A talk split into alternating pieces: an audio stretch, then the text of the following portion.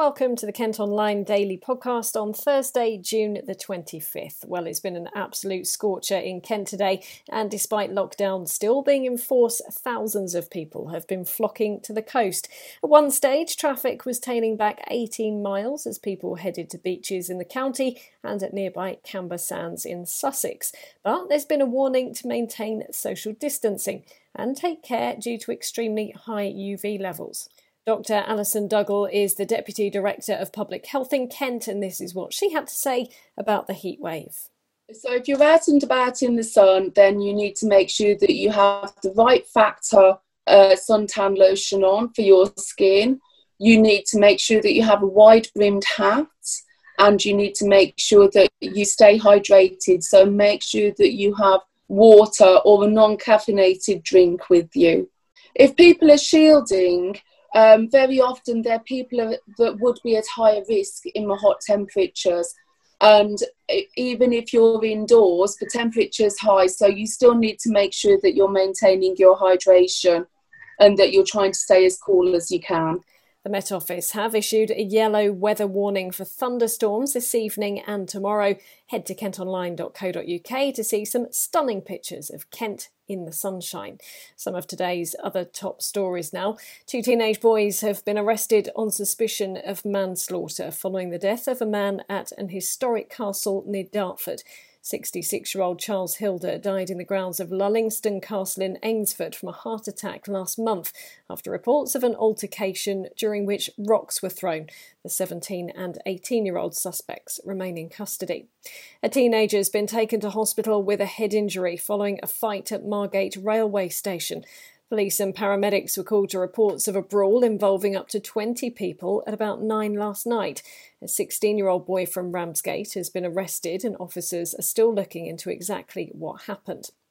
Next today, Airbnb owners in Kent say they're concerned tough new cleaning regimes after lockdown could make their businesses not financially viable. They've been told to deep clean every part of a property where a guest stays or leave at least 72 hour break between bookings. Well, Amanda Brown rents out a room in her house in St Margaret's at Cliff near Dover. She's already concerned about a lack of trade have a small room. Um, it's twin bedded and it has its own shower room and there's a separate entrance, so the guests don't have to use uh, don't have to come through our house. They can um, go round the house and through their own door. It's probably going to take a lot more time um, and probably affect our prices. We, we may have to put them up. I mean, we do give a fairly deep clean after each use. Obviously, we change the beds, we sweep the room, we do the shower room and the kitchenette area all through, throughout, and we open every window in, in that, that section of the house before the next guests arrive.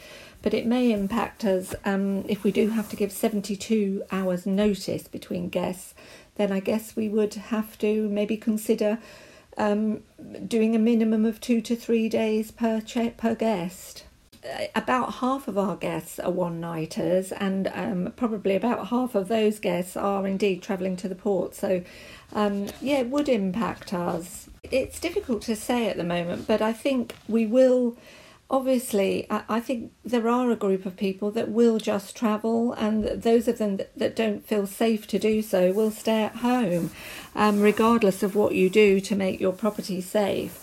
Um, however, we have had quite a few sneaky require, um, inquiries during lockdown, um, despite the fact that I've had the calendar blocked out. We've had inquiries from people that have um, inquired by clicking on later dates when, in, in fact, they've wanted you know, the next couple of days or whatever. And we've declined all of those, obviously. Rough sleepers will be able to keep staying at the Travelodge in Canterbury after the government put an extra £85 million into a homeless fund.